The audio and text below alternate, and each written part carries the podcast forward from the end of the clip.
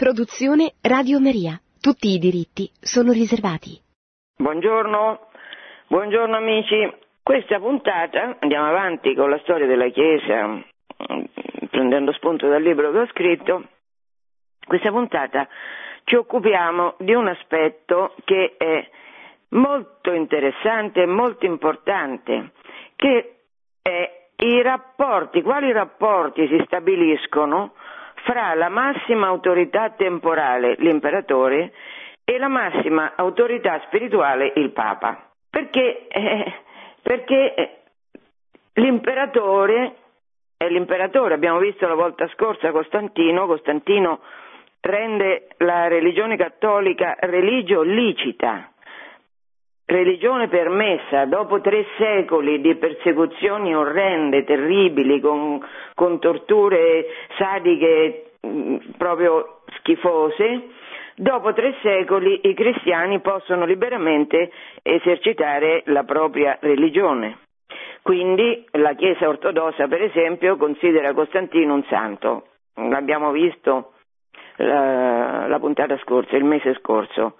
Costantino però è un imperatore che è convertito, anche se si battezza, questo lo sempre abbiamo visto la volta scorsa, si fa battezzare alla fine della vita, poco prima di morire, il perché ne parleremo anche per altri motivi all'interno di questa puntata, ma Costantino è convinto di essere superapostolo, isapostolo, come gli apostoli. Lui pensa di se stesso di essere, di avere un'autorità pari a quella degli apostoli e per di più di essere vescovo di quelli di fuori, episcopo stonectos, dice. Vescovo di quelli di fuori che vuol dire lui si deve preoccupare della salute non solo temporale ma anche eterna di quelli che stanno fuori della Chiesa, di quelli che non sono cristiani. Dando di se stesso queste definizioni è evidente che Costantino interviene costantemente, Costantino costantemente, nella vita della Chiesa, perché lui si ritiene investito da Dio della responsabilità che all'interno del suo impero tutte le cose vadano lisce, in armonia, in ordine, pertanto lui vuole combattere le eresie. La prima delle eresie che lui combatte è quella ariana prima donatista anzi e poi ariana. Abbiamo visto il concilio di Nicea che l'imperatore convoca, cioè con Costantino abbiamo un imperatore diciamo iperattivo per quello che riguarda le vicende religiose, spirituali. È evidente che eh, un imperatore così fatto è un imperatore eh, ha un'autorità che la Chiesa dovrà cercare di contenere e questo è il braccio di ferro che andrà avanti per secoli, fino a quando esisterà l'impero, per secoli fra la Chiesa da una parte col Papa che la dirige e l'impero dall'altra. Succede che Costantino, gli ultimi anni della vita di Costantino, l'imperatore diventa ariano, cioè sposa quell'eresia che aveva combattuto, che aveva fatto combattere nel concilio di Nicea. Dal 328 al 378 l'impero romano diventa eretico, diventa ariano, eh, con una brevissima parentesi di paganesimo, di ritorno del paganesimo con Giuliano l'Apostata. Costantino Ariano, il figlio di Costantino, Costanzo II, altro Ariano, e succede che i, i vescovi, la Chiesa cattolica è perseguitata perché i vescovi non accettano ovviamente l'arianesimo. L'arianesimo è un'eresia perniciosa, anche di questa abbiamo parlato la volta scorsa, che nega che Cristo sia Dio e che in qualche modo perché uno si può domandare, ma come mai l'impero sposa la dottrina di, Arian, di Ario che sostiene che c'era un tempo in cui non era? Di Gesù, Ario dice, c'era un tempo in cui non era, quindi se c'era un tempo in cui non era, non è sempre, pertanto non è Dio. Ma che gli importa all'imperatore di mm, sponsorizzare questa eresia? se uno ci riflette, eh, vede, secondo me perlomeno, che eh, l'imperatore ha la pretesa di essere la massima autorità in terra. Come c'è Dio in cielo come massima autorità, la massima autorità in terra è quella dell'imperatore. Questa è la pretesa che ha, che ha l'imperatore romano per l'appunto. Ma se Dio è uno e trino, chi incarna l'imperatore? Dio Padre, Dio Figlio e Dio Spirito Santo? Vedete che la, Trinità, questo dogma meraviglioso che noi abbiamo della Trinità, Dio è uno e trino, tre persone, un unico Dio, questo dogma meraviglioso in qualche modo introduce una dialettica, una dialettica anche nel mondo, non c'è una sola unica autorità, perché le autorità somme sono tre. Quindi l'imperatore che pretende per sé il ruolo di essere il rappresentante di Dio in terra, è chiaro che è più a suo agio se Dio ce n'è uno solo e non tre. Perché questa terna, questa trinità di amore, questa comunione di amore, è chiaro che apre meglio la strada al, alla frase di Gesù date a Cesare quello che è di Cesare e a Dio quello che è di Dio. Non so se sono stata chiara, ma comunque Costanzo II, figlio di Costantino, è ariano e impone l'arianesimo. I vescovi, dopo tre secoli di persecuzione in cui erano allenati alla persecuzione, perché tre secoli quando Costantino rende il cristianesimo religio licita, c'è come una specie di rilassamento inevitabile, perché uno tira un sospiro di sollievo, è finito l'incubo. Ecco, è finito l'incubo, non solo è finito l'incubo, ma Costantino dà ai vescovi molti privilegi, molti onori, molto potere quindi anche. E allora c'è un rilassamento ulteriore. Fatto sta che quando ricomincia la persecuzione, dopo che è finita solo da qualche anno, i vescovi non sono più pronti. Succede che resistono alla volontà eretica dell'imperatore solo tre vescovi in Occidente più il Papa e un solo vescovo in Oriente dove la Chiesa era uh, più estesa perché le province orientali dell'impero erano mm, nelle province orientali dell'impero la fede era molto più diffusa che non in occidente. L'unico che resiste ad Oriente è Atanasio, un personaggio meraviglioso che scrive fra l'altro la vita di Antonio, di Sant'Antonio eh, Eremita, Atanasio è salvato, in una parte della sua vita, è salvato proprio dai monaci di Antonio. Atanasio, vescovo di Alessandria, è un uomo calunniato perché per distruggerlo, per farlo tacere, l'impero è ricorso a ogni tipo di calunnie, di persecuzioni, l'hanno cacciato, ripetutamente cacciato, esiliato, insomma è, Atanasio è veramente un, una perla, una, fra le figure che accompagnano la storia della Chiesa del primo millennio. Atanasio è il primo, fra l'altro, che difende la libertas ecclesiae, cioè la necessità per la Chiesa di essere autonoma, indipendente dal potere politico.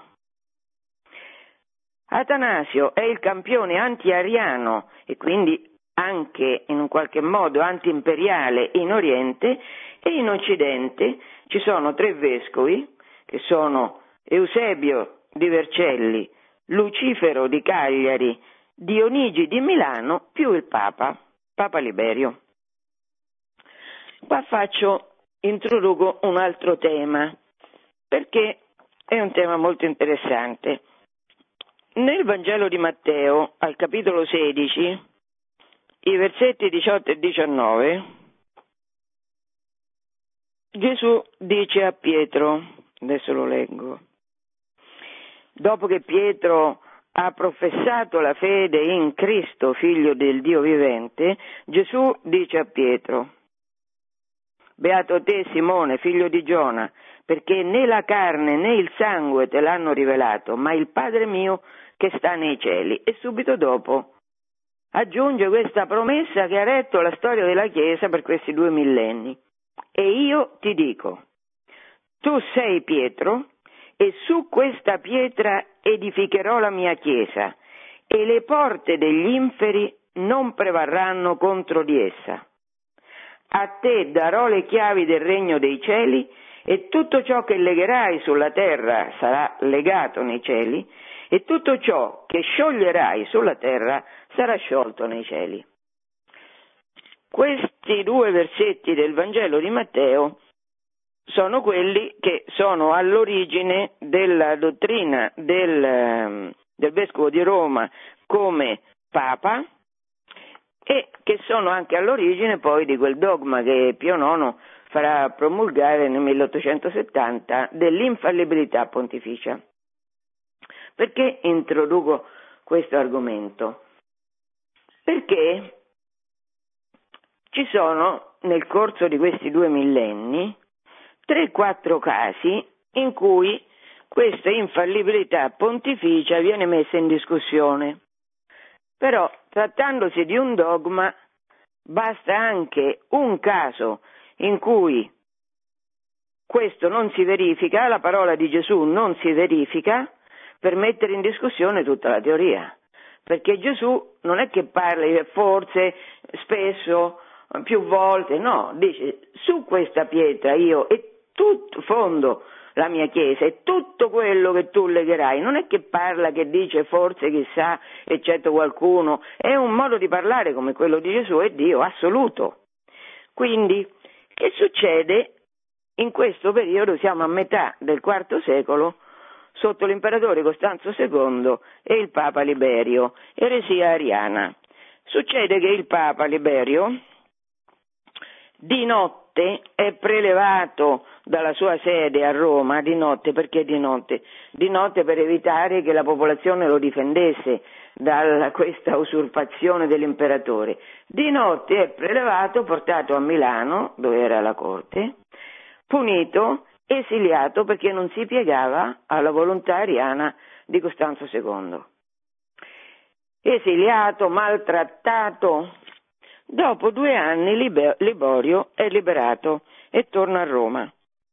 E qui c'è una questione da un punto di vista storiografico, ma anche spirituale, molto interessante. Come mai dopo due anni?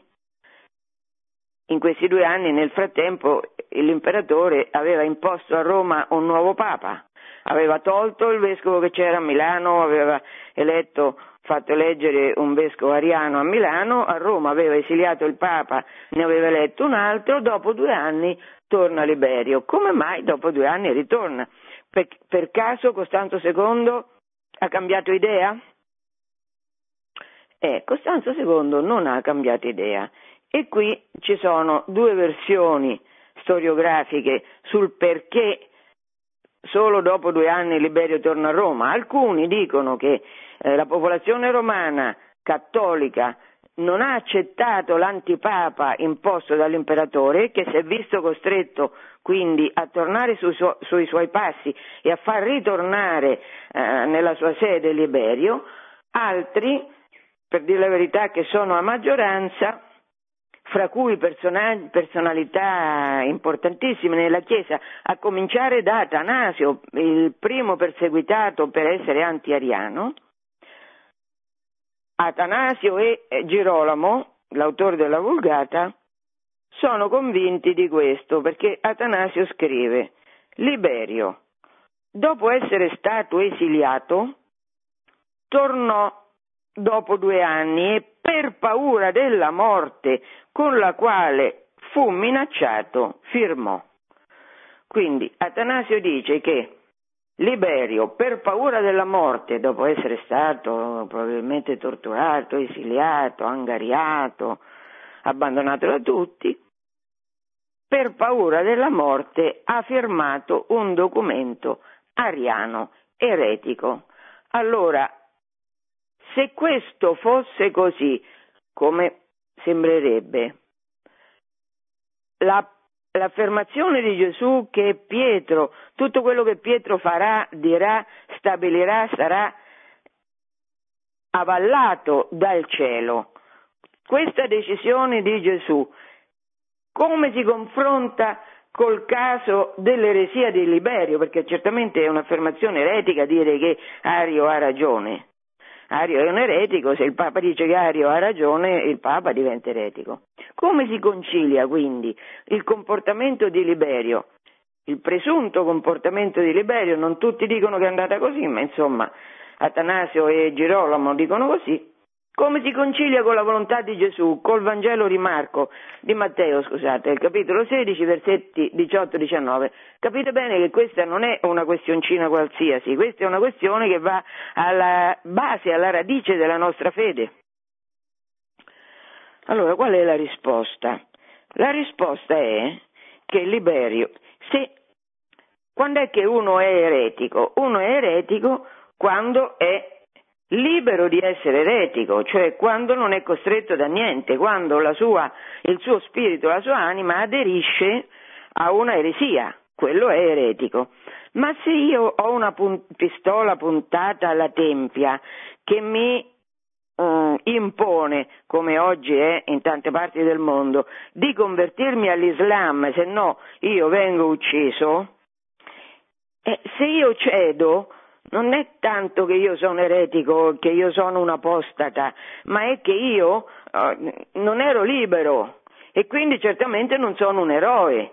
Non c'è dubbio di questo. Allora, Liberio era libero quando ha firmato, come dice Atanasio, questa ehm, volontà ariana dell'imperatore, era libero, no che non era libero, era minacciato di morte.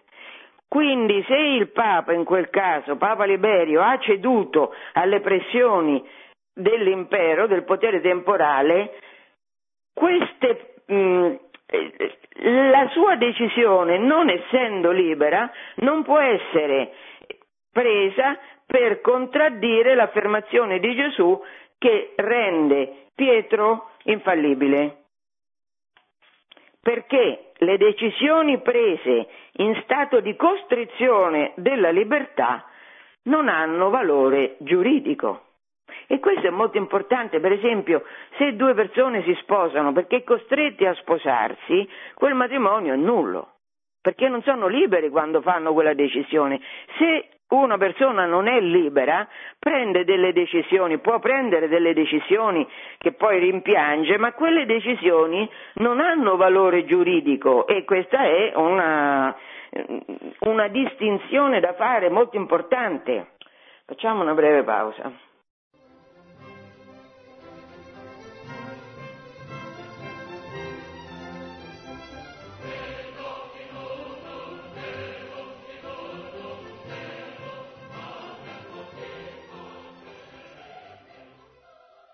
Dunque, abbiamo visto, stiamo vedendo la fase ariana dell'impero romano e quindi di persecuzione da parte degli imperatori della Chiesa di Cristo.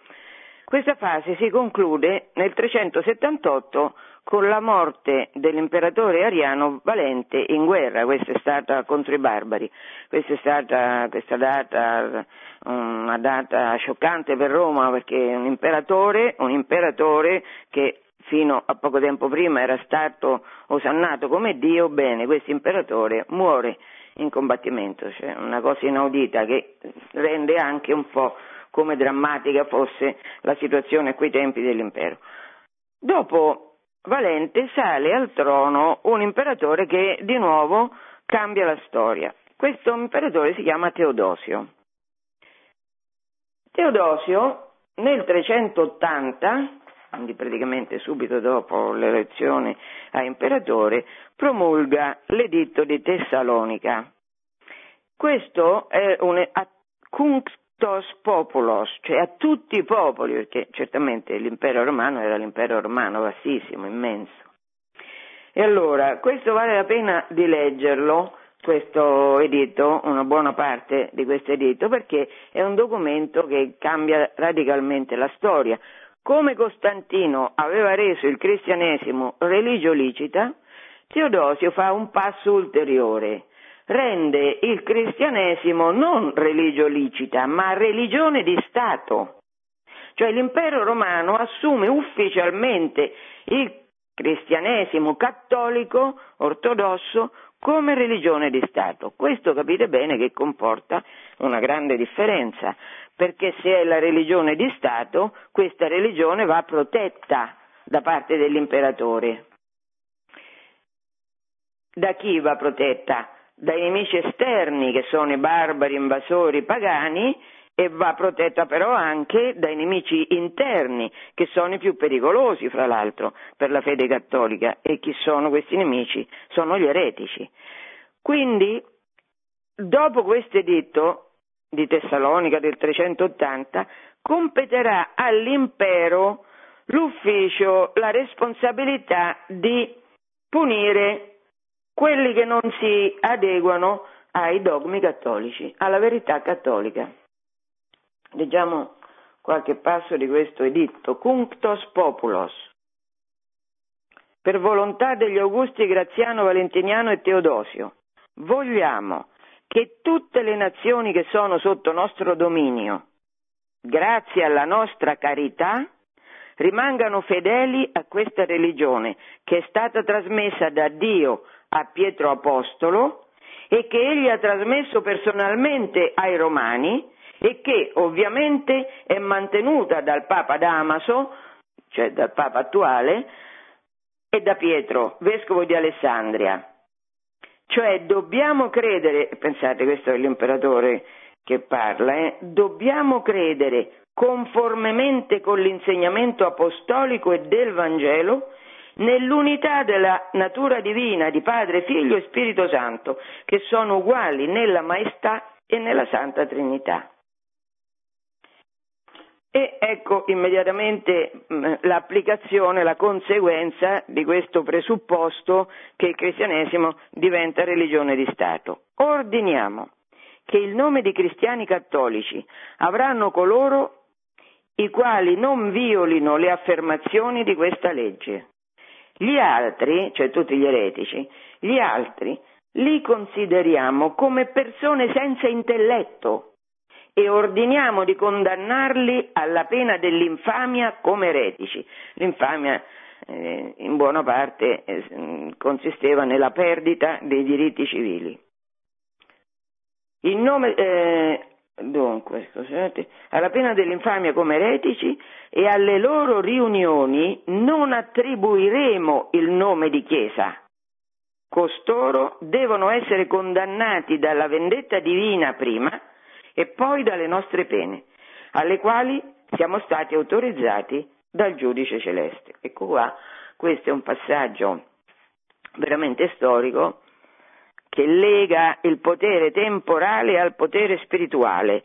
Ma di nuovo ancora, ma quali saranno i rapporti che a questo punto devono intercorrere fra l'imperatore da una parte e il Papa dall'altra?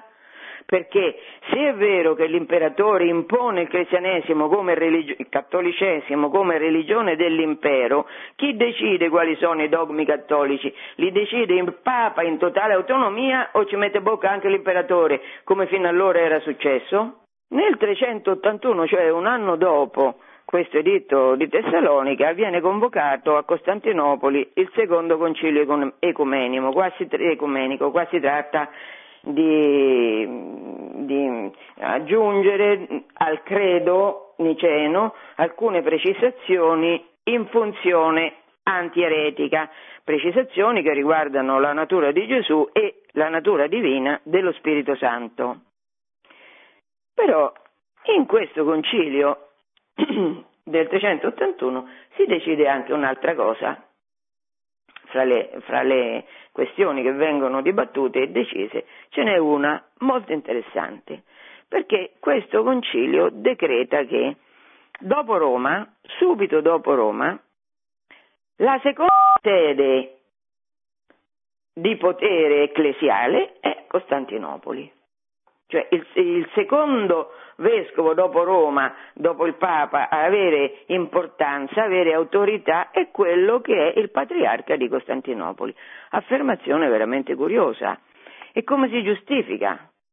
Sapete che i patriarcati sono cinque, e cioè Gerusalemme, Alessandria, Antiochia, Roma, Costantinopoli. Ma qual è l'origine di questi patriarcati? Da Pater, le chiese, le prime chiese fondate dagli apostoli, queste chiese diventano patriarcati, nel senso che poi da loro dipenderà l'evangelizzazione delle regioni limitrofe. Quindi i patriarchi saranno le massime autorità cattoliche. E fra queste non c'era Costantinopoli per il fatto che Costantinopoli è una città creata da Costantino da zero dopo tre secoli dalla morte di Gesù, quindi non poteva essere un patriarcato Costantinopoli, nessun apostolo era andato a predicare a Costantinopoli, però la città dell'imperatore, in virtù della presenza dell'imperatore, e questo vi dice l'importanza che eh, di fatto anche per la Chiesa ha l'imperatore, in virtù della presenza dell'imperatore diventa seconda dopo Roma. Quindi mettendo tra parentesi Alessandria, Antiochia e Gerusalemme.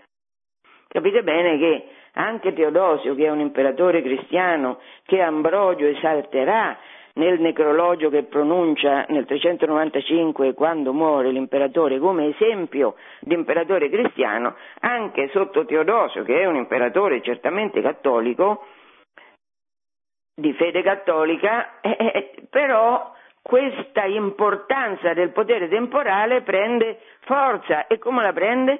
innalzando al secondo titolo di onore il patriarca di Costantinopoli, subito dopo il Papa.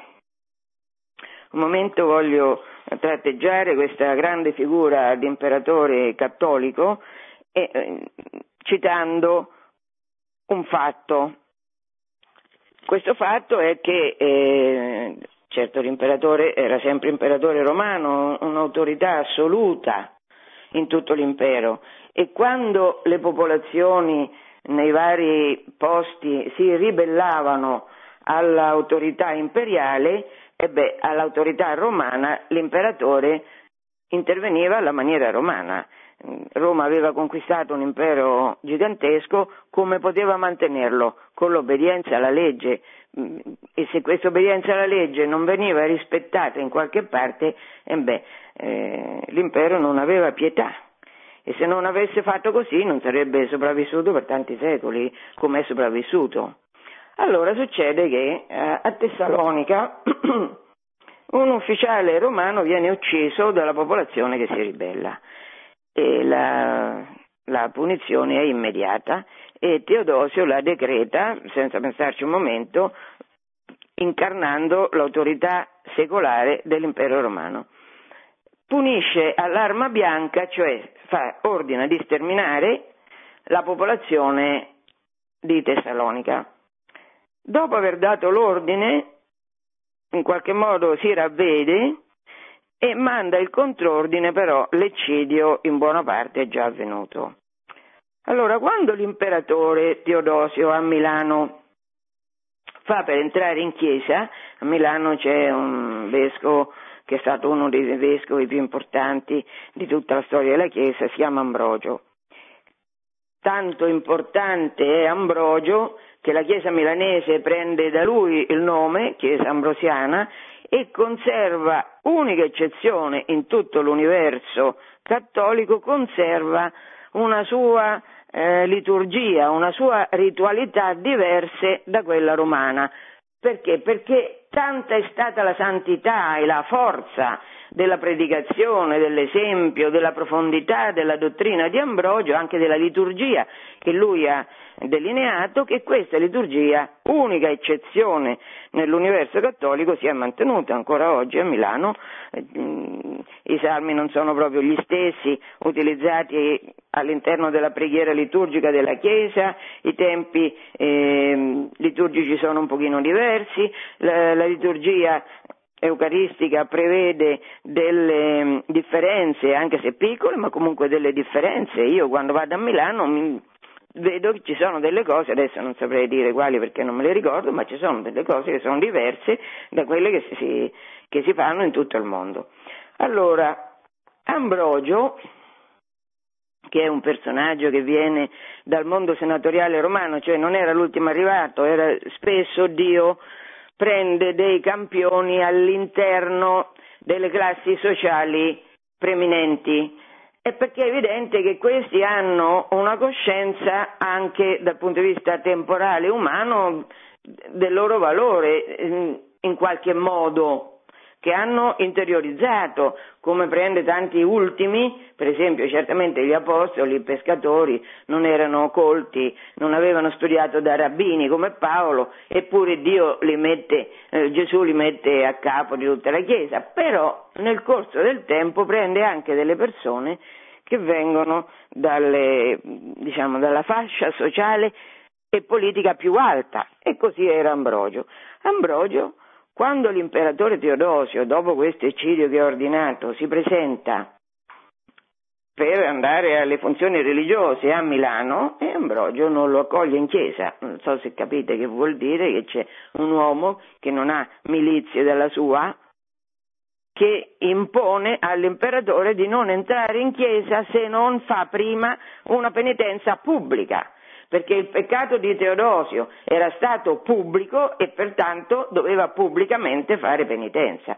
Certo questa è una cosa impensabile se non si tiene conto che Teodosio stesso aveva fatto quell'editto di Tessalonica.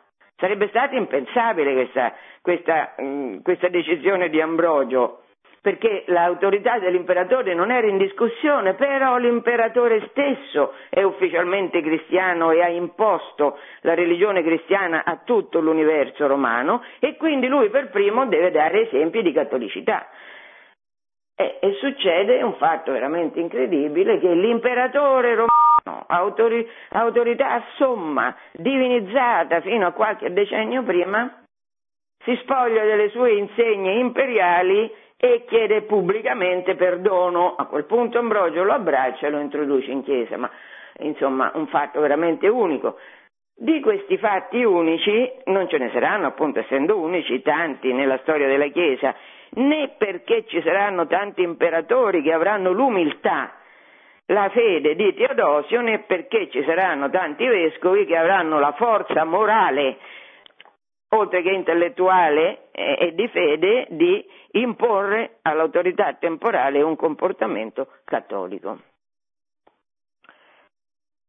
Dopo la morte di Teodosio le cose tornano più o meno come sempre, cioè adesso però mh, Ambrogio, questo, questo vescovo, così importante per la storia della Chiesa, questo vescovo riprende l'insegnamento di Atanasio, che era il primo, vi dicevo, che ha sostenuto la libertas ecclesiae, cioè il fatto che il potere imperiale non si deve immischiare nelle vite, vicende dottrinali e liturgiche della Chiesa, come sempre, con qualche eccezione rarissima, tendevano a fare. Questa diciamo, distinzione fra potere temporale e potere spirituale Ambrogio la segna proprio con, con molta forza e l'esempio che vi ho appena descritto lo manifesta, perché Ambrogio dice che eh, sostiene che l'imperatore è un miles dei, cioè un soldato di Dio, e deve difendere la Chiesa certamente dai suoi nemici, secondo il dettato dell'editto di Tessalonica, però l'imperatore non è una specie, come diceva Costantino di se stesso, non è né Isapostolo né vescovo di quelli di fuori né vescovo universale come, come pretendeva di essere l'eretico Costanzo II.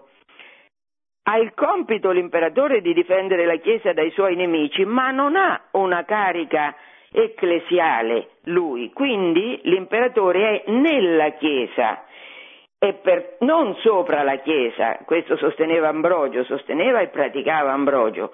L'imperatore è un fedele come gli altri, anche se è importante, che sta nella Chiesa e che deve obbedire alle decisioni che all'interno della Chiesa prendono le autorità spirituali.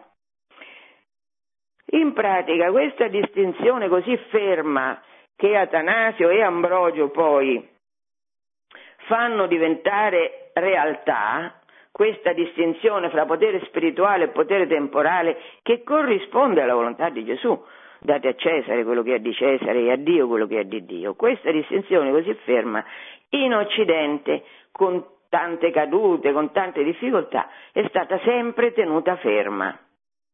Cioè in Occidente, dove c'era il Papa come massima autorità anche dal punto di vista storico, perché eh, così lo vedremo fra un momento, in Occidente il Papa ha sempre mantenuto la sua, perlomeno in principio, in via di principio, e ha difeso la libertas ecclesi. In Oriente non succede così. Non succede così, infatti in Oriente, per quello che riguarda l'impero romano d'Oriente, si parlerà di Cesaro-papismo cioè si parlerà dell'imperatore Cesare che è anche papa, Cesaro-papismo. In Oriente purtroppo l'imperatore di fatto ricoprirà la massima carica sia temporale che spirituale.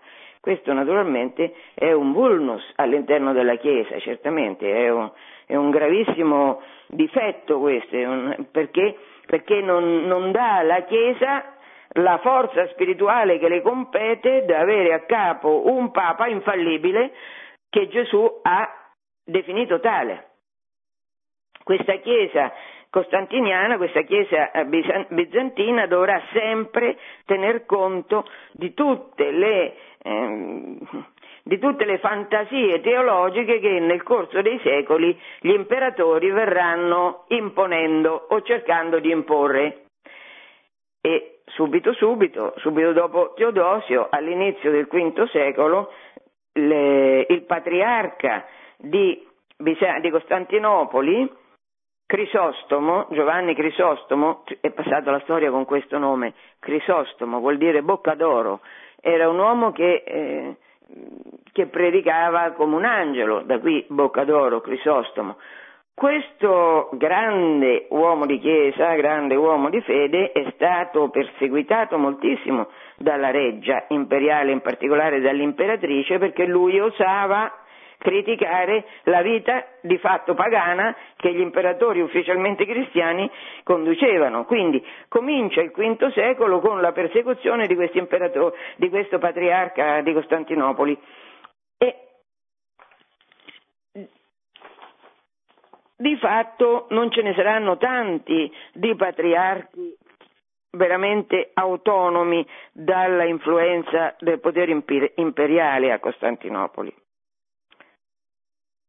E nel corso del tempo succederà che avrà una preponderanza rispetto all'altra autorità universale, o il Papa o l'imperatore, da che cosa dipenderà? E dipenderà dalla forza morale e di fede dell'uno e dell'altro. Perché quando nel 431 Papa Leone Magno è uno dei pochissimi personaggi che è definito Magno, che ne so, Alberto Magno, Gregorio Magno, Leone Magno, non è che ce ne siano altri, non è che ce ne sono tanti, quindi questo è stato un personaggio proprio unico.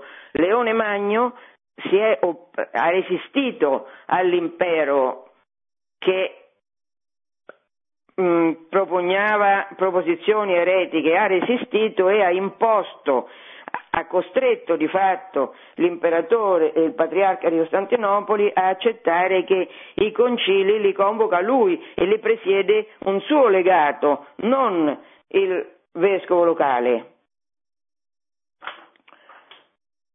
Scusate, io ho perso gli appunti che sto seguendo.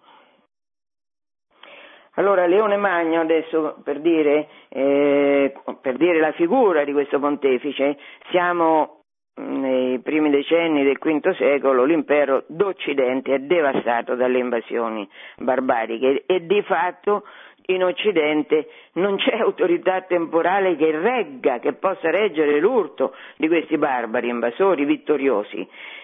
Regge l'urto il Papa. In particolare Leone Magno, perché per esempio è il Papa che su delega dell'imperatore, ma è il Papa che lo fa, che va a affrontare in Italia settentrionale gli Unni, che, do, che con Attila, dopo aver devastato le regioni a nord delle Alpi, si apprestavano a fare altrettanto dell'Italia e Roma.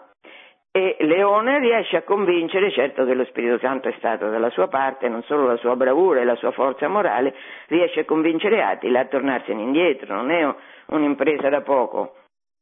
Questo nel 452, tre anni dopo Roma invasa da Genserico, dai vandali di Genserico e il Papa riesce a patteggiare con questo Genserico, riesce a patteggiare la salvezza per tutti i romani che si rifugiano nelle tre basiliche maggiori, San Pietro, San Paolo, San Giovanni.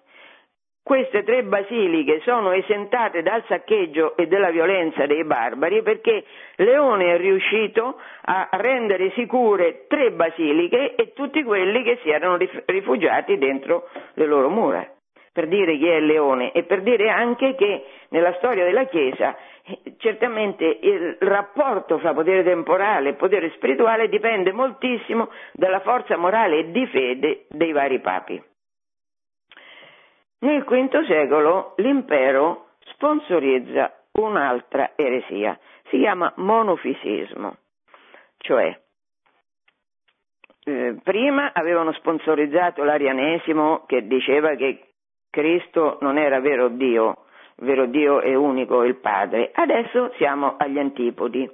Cristo ha una sola natura e la natura di Cristo è solo divina, non è una natura umana. In pratica questa è eh, minare una delle realtà, la realtà fondamentale da cui dipende la nostra salvezza, che Cristo, vero Dio e vero uomo, nella croce come vero uomo, oltre che vero Dio, ha espiato i nostri peccati e ci ha aperto alla salvezza, alla vittoria sulla morte. Non avrebbe potuto farlo se da una parte non fosse stato vero uomo e dall'altra non fosse stato vero Dio.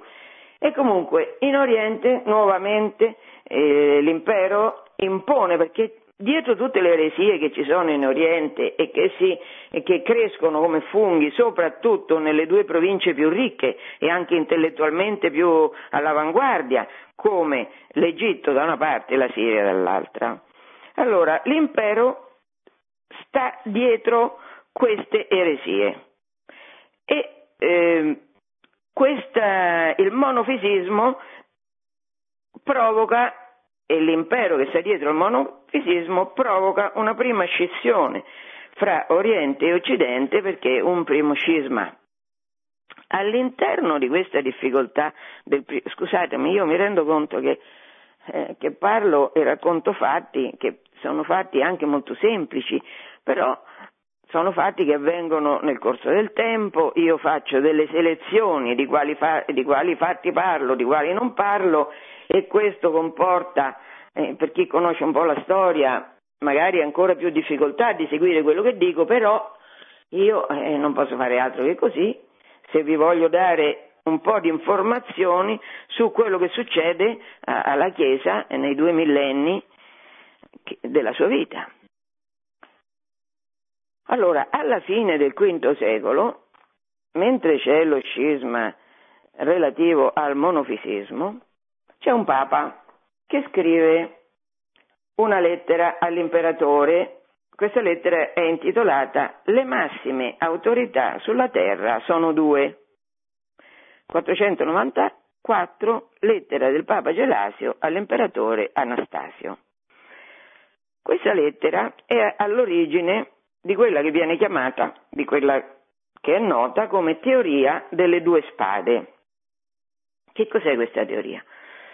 Il Papa si preoccupa di evitare confusioni fra le rispettive competenze dell'imperatore da una parte e sue e proprie del Papa dall'altra.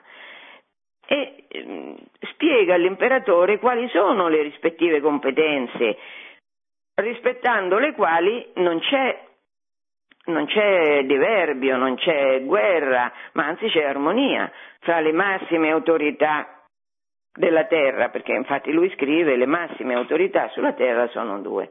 Allora, sono due, e quali sono? Ovviamente sono l'imperatore e il papa. Lui paragona eh, l'impero a un corpo, a una persona. Questa persona ha due braccia. Queste due braccia reggono due spade.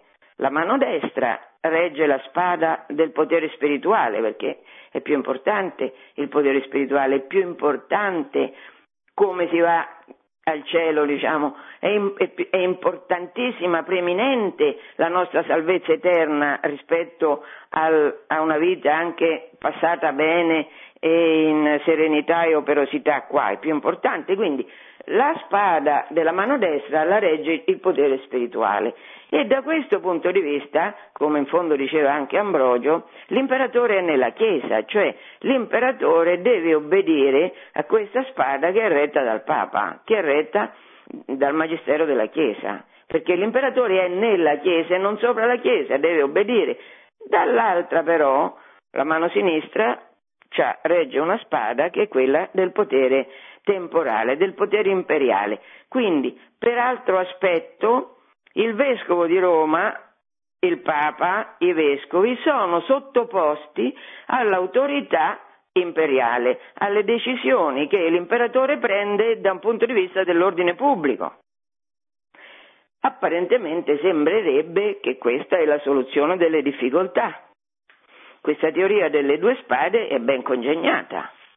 Ecco, però così non è perché, eh, perché, sempre le difficoltà vengono fuori, perché sempre ricorrente è da parte dell'imperatore, del potere temporale, la volontà di comandare e di comandare senza restrizioni anche negli ambiti come quello ecclesiastico in cui non hanno nessuna legittima autorità. Qua siamo alla fine del V secolo. Ah, è interessante che Papa Ratzinger prima di diventare Papa era andato a parlare al Parlamento italiano e qui aveva fatto un'analogia fra la situazione dei cattolici, delle chiese oggi negli Stati Uniti e la situazione teorizzata da Papa Gelasio. Mm, il cardinale Ratzinger aveva lodato la distinzione che c'è fra Chiesa e Stato negli Stati Uniti d'America e aveva visto in questa situazione un'attualizzazione della teoria delle due spade di Papa Gelasio. Questo ve lo dico ovviamente come, come così, una curiosità, però interessante per capire anche l'importanza di questa teoria. Andando avanti, a metà del VI secolo c'è un imperatore che regna per 40 anni circa, un imperatore molto mm, bravo, molto importante, che è Giustiniano, che ha segnato la storia, innanzitutto da un punto di vista artistico e culturale, perché a, lui è dovuta la costruzione a Costantinopoli di Santa Sofia, Santa Sofia è una chiesa, la sapienza, Sofia la sapienza eh, di Dio che è Cristo, è una chiesa, veramente una chiesa, oggi è un museo, è stata per tanti secoli ridotta a moschea e quindi cambiati tutti i simboli all'interno, in parte stuprata, ma insomma adesso pare, che ci sono proposte che Erdogan voglia rifarla di nuovo diventare moschea.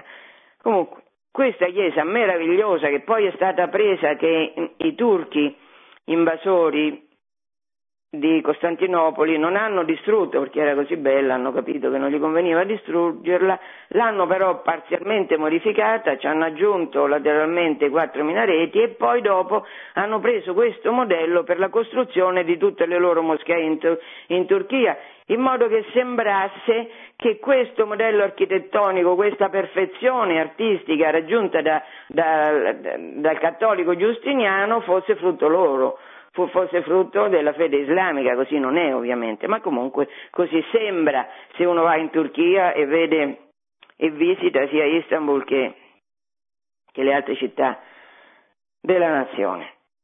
Allora, dicevo, Giustiniano, un personaggio certamente fondamentale dal punto di vista dell'arte e della cultura, perché a lui si deve il Corpus Juris Civilis, che è l'elenco eh, di tutte le leggi romane fatte dall'inizio del periodo repubblicano fino alle novelle, cioè fino alle ultime fatte sotto il suo governo. Quindi poi è un imperatore che combatte i barbari che avevano smembrato l'impero romano e avevano sottratto all'autorità di Bisanzio, di Costantinopoli, buona parte dei territori della, del, dell'Occidente, a cominciare in Italia c'erano i Goti, in Spagna i Visigoti, nella, nell'Africa settentrionale, della parte occidentale c'erano i Vandali, insomma Giustiniano riconquista, certo facendo, facendo rendendo le, i territori di riconquista quasi desertici, tanta era la distruzione provocata dalle armate degli uni e degli altri. L'Italia è stata sì riconquistata, ma è stata resa un, una, un cumulo di rovine. In ogni caso, Giustiniano torna a fare l'imperatore che vuole imporre la sua volontà all'interno della Chiesa. Ha una moglie eh, una moglie curiosa che ha molto potere però su di lui, che era una vecchia prostituta, che si chiama Teodora, e questa imperatrice è eretica di un'eresia una nuova eresia, monofisita, monos physis, una sola natura. Allora adesso l'ulteriore moda della corte di Bisanzio è definire Gesù come una persona che ha una sola natura. Quale natura? Quella divina, dicevo prima. Allora, eh, che succede? Succede che l'imperatore depone a Roma Papa Silvestro e lo esilia a Ponza, lo depone lui, lo depone come eh, traditore, accusato di tradimento. Qual è il tradimento? Non obbedisce alla volontà dell'imperatore, quindi è un traditore, pertanto è punito. Viene fatto eleggere un papa molto ambizioso, molto ambiguo, che si chiama Vigilio. Questo papa, frutto della volontà di Teodoro e di Giustiniano, però, non se la sente neanche, nonostante tutta la sua debolezza non se la sente a convalidare la condanna dei tre capitoli che Giustiniano pretendeva, questa storia dei tre capitoli sono tre scritti anti-monofisiti che vengono approvati al concilio Casti- di Calcedonia. L'imperatore pretendeva che, fosse, che loro, eh, il loro valore fosse negato, perché l'imperatore è eretico, e pretendeva che Vigilio, il Papa Vigilio, convalidasse la condanna dei tre capitoli emessa da Giustiniano e questo gli comporta la deportazione a, nonostante lui fosse un uomo di Giustiniano e di Teodora, viene deportato a Costantinopoli dove subisce la volontà imperiale e firma questa condanna dei, dei tre capitoli. Quindi un altro papa eretico, sì, però pure lui, per, anche per, per, quello che riguarda Vigilio, valgono le considerazioni che abbiamo fatto per, Liber, eh, per Liberio, perché eh, lui era in pratica prigioniero a Costantinopoli, anche se tenuto in massimo onore, di fatto era prigioniero.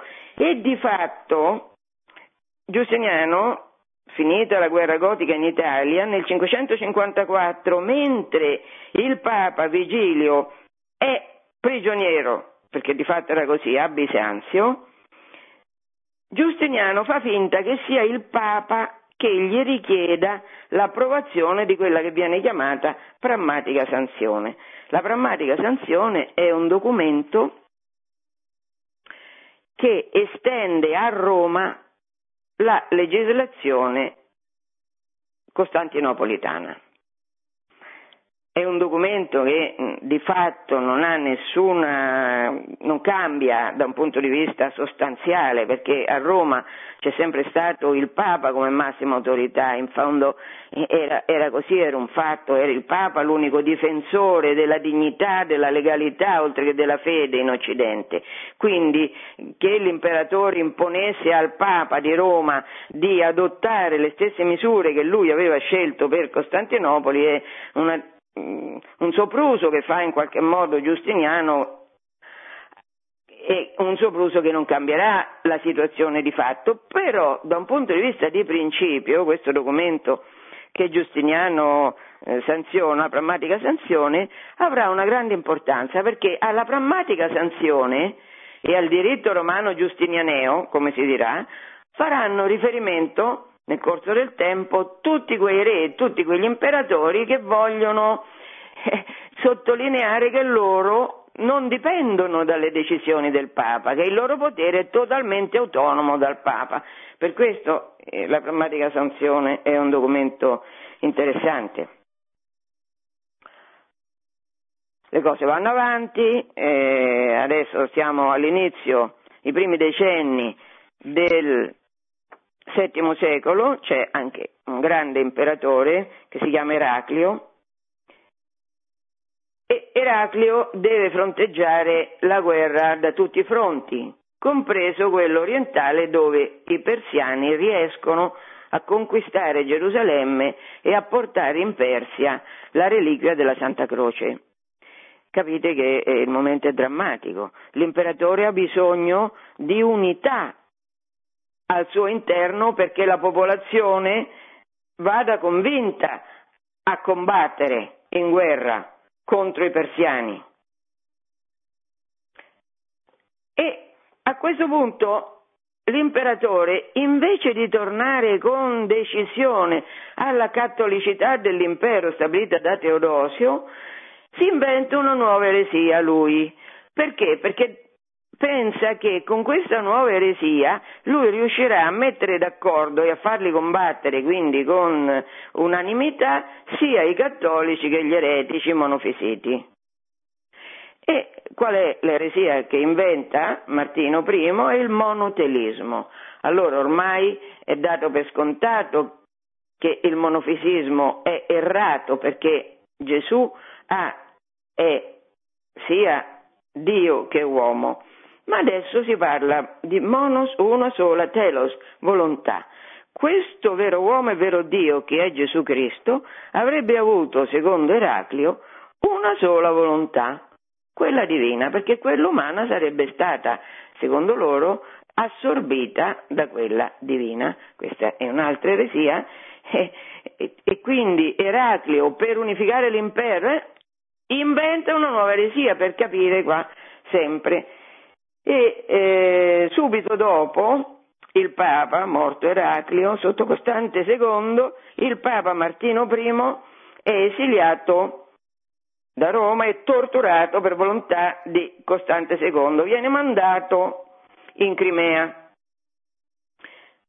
condannato per alto tradimento, perché certamente la condanna era sempre per alto tradimento. Tradimento in che senso? Che si opponevano al desiderio il legittimo desiderio dell'imperatore di pretendere di esprimersi come un teologo. Qua siamo arrivati all'ultimo, all'ultimo episodio di quelli che, in cui l'autorità dell'imperatore è molto forte, tanto forte che riesce a imporsi, nel senso riesce a deportare a Costantinopoli e poi esiliare un papa. L'ultimo che ha subito questa sorte è Martino I nel 653, perché? Non perché l'impero non tenti di fare la stessa cosa anche nei decenni successivi, ma perché l'impero non avrà più la forza di imporre all'Italia di deportare il Papa, perché la popolazione e le stesse coorti romane residenti in Italia, quando sarà il caso di deportare a Costantinopoli Sergio I nel 701, la popolazione si ribellerà. Quindi con, alla fine del VII secolo, all'inizio dell'ottavo, col 701, l'impero d'Oriente, l'impero, l'imperatore non è più in grado di deportare il Papa, un Papa a Costantinopoli per condannarlo per altro tradimento e esiliarlo, torturarlo o ucciderlo. Questo segna una svolta, io adesso ho parlato già molto, mi fermo qua, non so bene, io non sapevo bene fino a dove avrei avuto il tempo di arrivare. Ecco, adesso lo so perché eh, sono arrivata alle 11.20 e devo lasciare spazio alle domande, quindi la prossima volta non vedremo la continu- penso, non vedremo la continuazione di una nuova fase di eresia, però questa che avrà conseguenze mm, enormi, non solo da un punto di vista spirituale, anche temporale, perché procurerà l'allontanamento di fatto del Papa dall'autorità dell'imperatore e la nascita dello Stato Pontificio. Questo lo vedremo in un'altra puntata, dopo però che nella puntata successiva penso vedremo la realtà terribile dei barbari e come la Chiesa affronta questa presenza dei barbari, che è una storia meravigliosa perché è la storia della formazione dell'Europa. L'anima dell'Europa è la Chiesa, perché? Perché la Chiesa è quella che evangelizza e romanizza tutte le popolazioni barbare che si riversano al suo interno.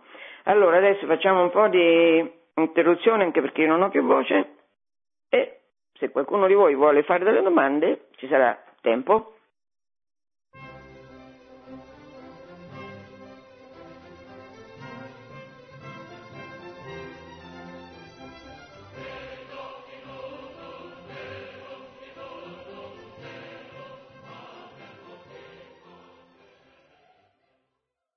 Pronto? Pronto? Sì. Eh, buongiorno, sono Giovanni e telefono da Prato. Buongiorno volevo... Giovanni. Volevo chiedere una sua opinione riguardo a una tesi di Soloviev secondo cui eh, Costantinopoli eh, cadrebbe perché ehm, gli imperatori nel corso dei secoli non sarebbero stati più in grado di assolvere la loro missione di regno cristiano, proprio, proprio a causa del fatto che ehm, in varie misure, in varie epoche, sostenevano le eresie, mentre invece secondo lui Roma e quindi l'Occidente sarebbe caduto perché ehm, travolto proprio dalla, in un certo senso, da, lui dalla novità del cristianesimo.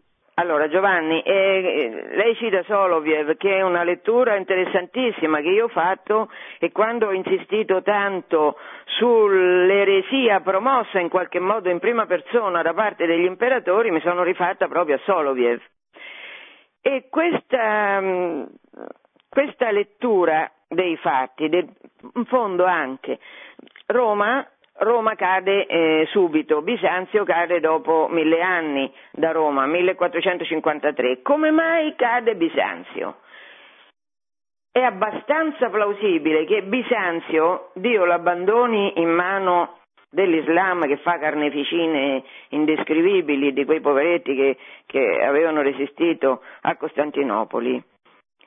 Perché? Perché certo, eh, certo uno, e qui l'affronteremo la prossima volta questo che sto per dire adesso, cioè la, la teoria di Agostino. Agostino, un personaggio insomma interessantissimo, meraviglioso, molto profondo, Agostino dovrà scrivere un libro a cui dedicherà circa vent'anni, che è la città di Dio, per spiegare come mai Roma, Roma, Roma cristiana è caduta. Come mai è possibile che nel 410 i barbari hanno assaltato e vinto Roma? Questo è uno scandalo, è uno scandalo non solo per un pagano, in un certo senso è uno scandalo anche per un cristiano, perché Roma ormai si era convertita non era più pagana, aveva accettato il cristianesimo e quindi perché Dio consente questo orrore che è stato il primo sacco di Roma alla Rigo nel 410, come, perché Dio lo consente? E questo, eh, questo fatto i pensatori cristiani, i filosofi, i teologi cristiani dovranno giustificarlo, perché nella Bibbia c'è sempre scritto che se tu fai questo vivi, se fai quest'altro muori, no? Allora il comandamento fa così e vivrai, i comandamenti, le tavole della legge, se obbedisci alla volontà di Dio vivi, perché non c'è dubbio che è così. Ma allora come mai se uno è diventato cristiano, cioè obbedisce al comandamento di Dio, e dopo Dio lo abbandona ai suoi nemici? Questo sembra essere una realtà che va contro una convinzione fondamentale di ebrei e cristiani, perché è scritto nell'Antico Testamento ripetutamente.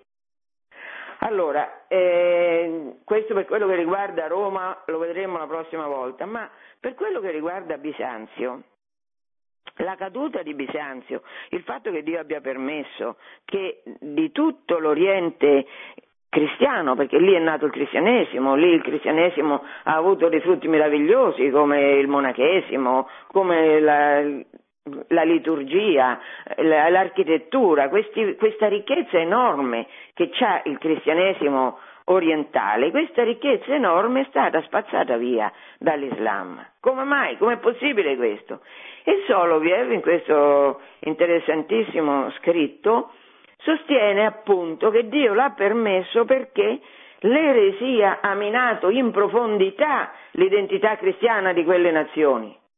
L'eresia non è, lo dicevo anche la volta scorsa, l'eresia non è una, un episodio che in fondo non ha poi tanta incidenza nella realtà, sì, ci può essere qualcuno, qualche spirito originale che si inventa alcune teorie, no, perché queste teorie poi diventano, diventano divisione all'interno della Chiesa.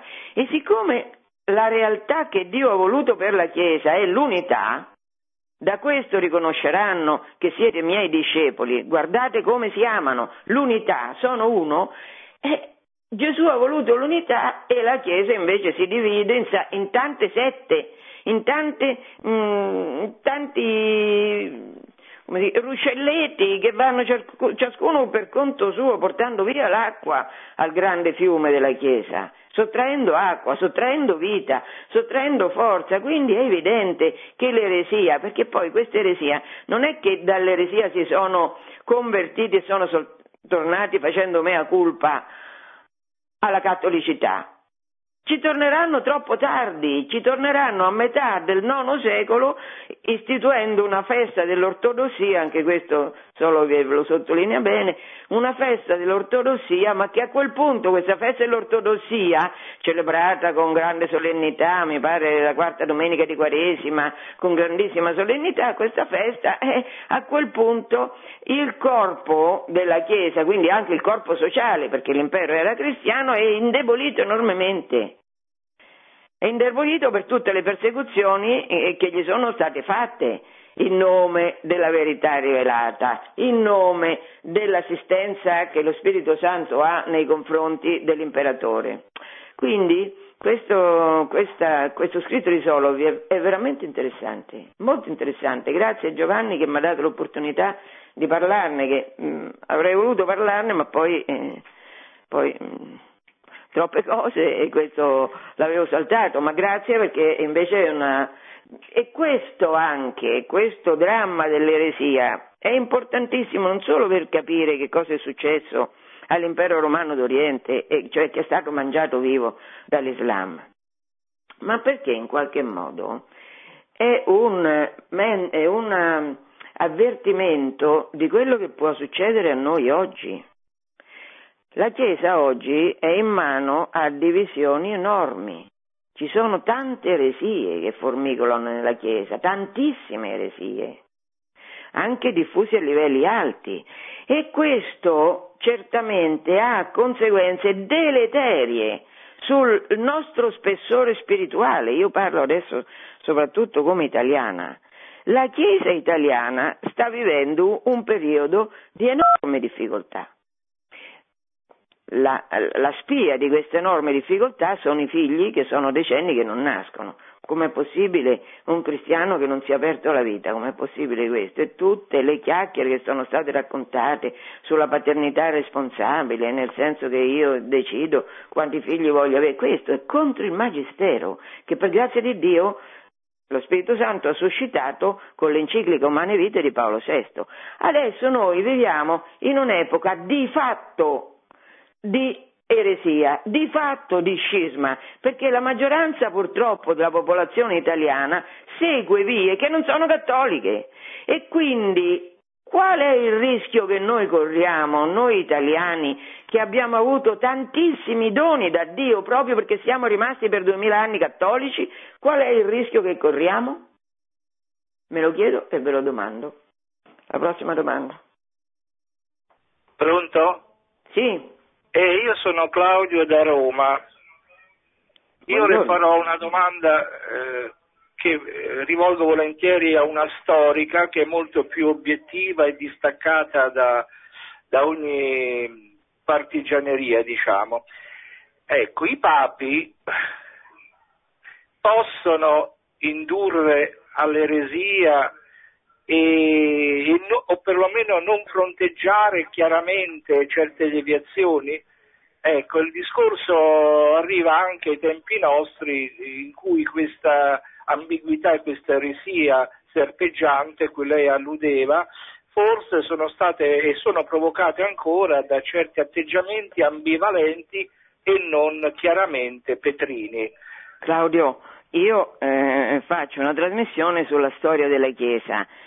Faccio anche una constatazione, purtroppo, che non deriva solo, lei si riferisce chiaramente alla situazione attuale della Chiesa, ma Sì, non si riferisce solo al tempo di oggi, che, ha- che parte da qualche decennio a questa, va avanti da qualche decennio a questa parte, perché c'è stata una ribellione generalizzata del clero e anche dei vescovi alla enciclica Umane Vite di Paolo VI e questa ribellione generalizzata perché nei confessionali hanno eh, tollerato qualsiasi cioè perché non è stato più ribadito che la via della vita è quella del matrimonio certo indissolubile ma aperto alla vita perché quella è la vita perché Dio ha stabilito Dio ha stabilito così che deve essere così crescete e moltiplicatevi, dice la Genesi.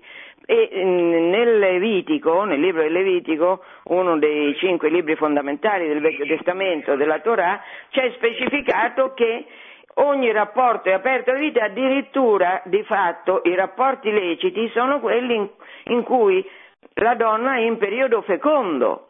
Quindi sempre la Bibbia, sempre la Bibbia condannando l'onanismo, sempre la Bibbia ha ha puntato sulla- sul, sul matrimonio che è capace di partecipare, di, ehm, di- che è un sacramento, è capace di partecipare all'azione creatrice di Dio, dando vita a nuovi esseri umani. E questa è una gloria del matrimonio, sia ebraico che cristiano, che il, il Magistero ha sempre difeso e che infatti ha difeso ultimamente con Paolo VI, che per averlo fatto se, eh, ha avuto una ribellione diffusa in tante, per esempio, la conferenza episcopale tedesca, la conferenza episcopale francese hanno rifiutato l'umane vite. Quindi questa è stata una ferita, un vulnus enorme che ha provocato il fatto che noi adesso non abbiamo più uomini in Occidente, perché stiamo, siamo una popolazione vecchissima, senza figli, quindi morta. Quindi è evidente che verranno altri a prendere il nostro posto e che questi altri poi il dramma è che saranno che non saranno cattolici.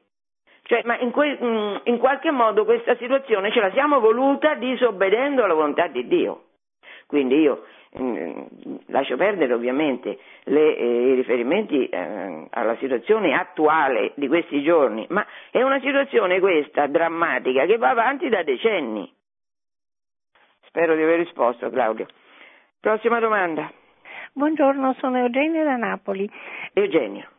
Sì, mi fa sempre piacere ascoltarla. Mm, Non mi dica che sono fuori epoca storica, volevo rapidamente mm, chiederle quale fu il Papa che mm, mise fine alla intromissione del, diciamo, del potere politico sulla Chiesa e quindi eleggere i propri vescovi, eccetera. Oltretutto lei ha dato eh, espressione a una mia, ehm, una mia perplessità o quasi sicurezza eh, che ehm, appunto le eresie passate siano mh, praticamente ehm, attualizzazione- eh, attualizzate nell'attuale situazione di eh, lasciare Cristo da parte, quindi mh, eh, quello che ci capiterà credo che sarà storicamente molto importante.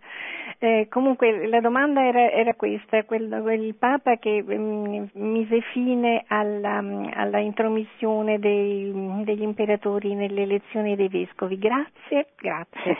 Buongiorno Eugenia, ma eh, che io sappia non c'è un Papa, ci sono tanti papi che difendono la loro autonomia da Cesare, tanti papi tanti papi che eroicamente la difendono, perché la dottrina è chiara dall'inizio, è chiarissima dalla, dalla dottrina di Papa Gelasio delle due spade, ma era chiara anche da prima da Leone Magno, era chiaro anche da prima, è chiaro dall'inizio la dottrina. Poi dopo c'è una lotta di potere, una lotta di potere che va avanti nel corso dei secoli, perché la vita va avanti, il peccato va avanti, ciascuno deve difendere le proprie giuste ragioni per dominare sugli altri, queste sono le eresie, e questo va avanti, va avanti, continua anche oggi. Per esempio, perché la Cina non accetta la fede cattolica e deve creare ad arte una chiesa nazionalista.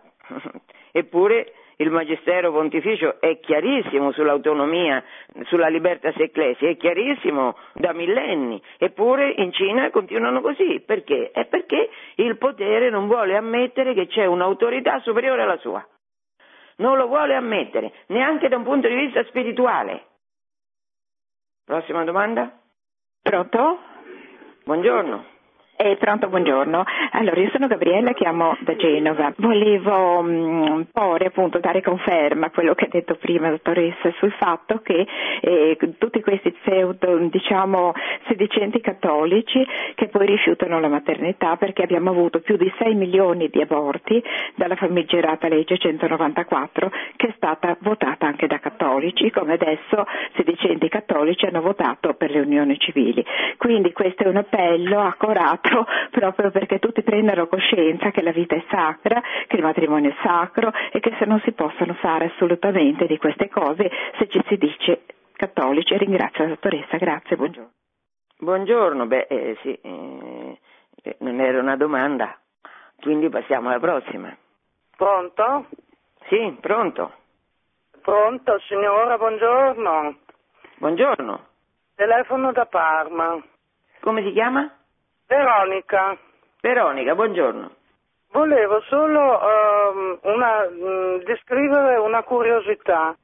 All'epoca in cui le, il Papa Leone andrò a incontrare Attila e riuscì a fermarlo ai confini, addirittura diciamo, l'impero romano riuscì a fare dei trattati con Attila affinché Attila le eh, difendesse i confini a testimonianza di questo, eh, l'impero romano, unica, mm, unica volta che si vede, coniò una moneta, ne esistono tre di queste monete, coniò una moneta sulla quale c'è l'effigie di Attila e tutte e tre le fisionomie sono praticamente identiche e Attorno c'è scritto Attila Rex. È, è interessante signora, ma questo che, che significa? Significa che l'impero romano l'impero romano e, le, e l'importanza di, di, di, Papa Leone, quali accordi riuscirono, di, di quale importanza uh-huh. riuscirono a, um, a pattuire con, con Attila, con gli Unni, eh? con gli Unni sì. stessi. Eh? Molto interessante questa sua testimonianza. Faccio una precisazione che il titolo di Rex, Attila, lo poteva avere solo perché l'imperatore gliel'aveva dato, perché è solo l'impero che può dare il titolo di Rex a qualcuno. Però il Papa certamente che agiva per conto dell'imperatore, perché per conto dell'imperatore, che l'imperatore non aveva nessuna forza per andare a fermare, non aveva possibilità proprio di andare incontro a Attila con l'esercito, il Papa quindi probabilmente che agiva, ripeto, per conto dell'imperatore, è riuscito, non sapevo questa cosa, a trasformare Attila da invasore in difensore dei confini. È così? Bene. Prossima domanda. Buongiorno, sì, ehm, sono Buongiorno. Maria. Eh, le volevo chiedere una cosa, quando il Papa Liberio, lei, mm, comunque grazie alla trasmissione molto bella, ehm, è stato esiliato, tutti i suoi poteri spirituali, i cristiani, a che avevano di riferimento? Cioè era il, l'imperatore che si assumeva tutti gli incarichi del Papa e quindi i cristiani non potevano avere un'altra guida spirituale? Oppure il Papa dall'esilio poteva eh, mandare lettere o dare indirizzi spirituali alle persone, ai cristiani che rimanevano il nell'impero Papa, a Roma? Il Papa Grazie. era proprio isolato moltissimo e scriveva delle lettere drammatiche che, che rendono conto di questo suo isolamento totale. Però l'imperatore aveva eletto un altro Papa a posto suo a Roma. Adesso io, se, infatti, io citavo prima, c'è una versione storiografica che dice che la comunità romana non ha accettato questo Papa imposto dall'imperatore, non gli obbediva per niente rimaneva fedele a Liberio e alla dottrina cattolica, non ariana. E poi di fatto come siano andate le cose, se, eh, questo no, non sono in grado di dirglielo, non so se c'è qualcuno in grado di farlo, però, ripeto, lì era chiarissimo che l'impero voleva che tutti diventassero ariani e ha portato con la forza, con la violenza, ha portato all'obbedienza praticamente tutti i vescovi, salvo uno in Oriente e salvo tre in Occidente che rimangono fermi, più il Papa. Rispetto al Papa c'è questa, c'è questa vicenda che pare che abbia ceduto dopo due anni di di, così, di torture anche spirituali, ha ceduto e ha firmato un, una confessione ariana, sembra. Nel frattempo, nel frattempo c'è lo Spirito Santo, nel frattempo, eh, nel, infatti, nel frattempo, quella domanda che mi ha posto Maria è una domanda interessante, perché quando, quando la Chiesa è perseguitata ovunque come era all'epoca, da Costanzo II Ariano, e non ci sono più capi fedeli, perché praticamente non ce n'erano più. In Oriente c'era solo Atanasio, in Occidente solo tre, solo tre vescovi, tutti gli altri tutti ariani diventati. Che fa il popolo? È una domanda interessante questa, perché di fatto lo Spirito Santo sempre aiuta il popolo cristiano, anche in queste situazioni di terribile sciagura che succedono e per esempio i monaci hanno custodito la fede e questo è una cosa prodigiosa. In Oriente la fede è stata custodita, oltre che da Atanasio, che era solo però e lo cercavano per incarcerarlo, per esiliarlo ripetutamente, i monaci hanno retto, cioè una spiritualità, eh, come dire, estrema, durissima, nelle sue esigenze, quelli hanno retto, quelli hanno retto la fede del popolo. Dio non abbandona mai la sua Chiesa, certo, questa è una domanda interessante perché eh, dovesse capitare un'invasione terribile, comunque lo Spirito Santo aiuta e dice Gesù chiaramente quando vi porteranno davanti ai tribunali, davanti, eh, non pensate prima a quello che dovrete dire perché io vi metterò sulle labbra quello che dovete dire. Questo lo testimoniano due millenni di storia cristiana, che sempre i cristiani sono stati perseguitati. Certo, questa vicenda dell'impero ariano è stata uno dei periodi più drammatici perché la fede era rimasta salda solo in cinque persone in tutto il mondo romano. Cinque persone, cinque teste della Chiesa, cinque vertici della Chiesa. E poi uno pare che se si sottragga a questa obbedienza, quindi solo quattro. Eppure la fede non è crollata, anche se tutto, diciamo, eh, era indirizzato per farla crollare, la fede non è crollata. Questo è il mistero della storia della Chiesa, che la Chiesa sopravvive perché, come dice Gamaliele, se vi ricordate, adesso stiamo leggendo nella liturgia il libro degli Atti, come dice Gamaliele, quando vogliono, quando il Sinedrio vuole mettere a morte gli apostoli, eh, Gamaliele gli dice state attenti perché se questa dottrina viene dagli uomini sarà spazzata via, ma se questa dottrina viene da Dio non potrete niente contro di essa. State attenti di non mettervi contro Dio.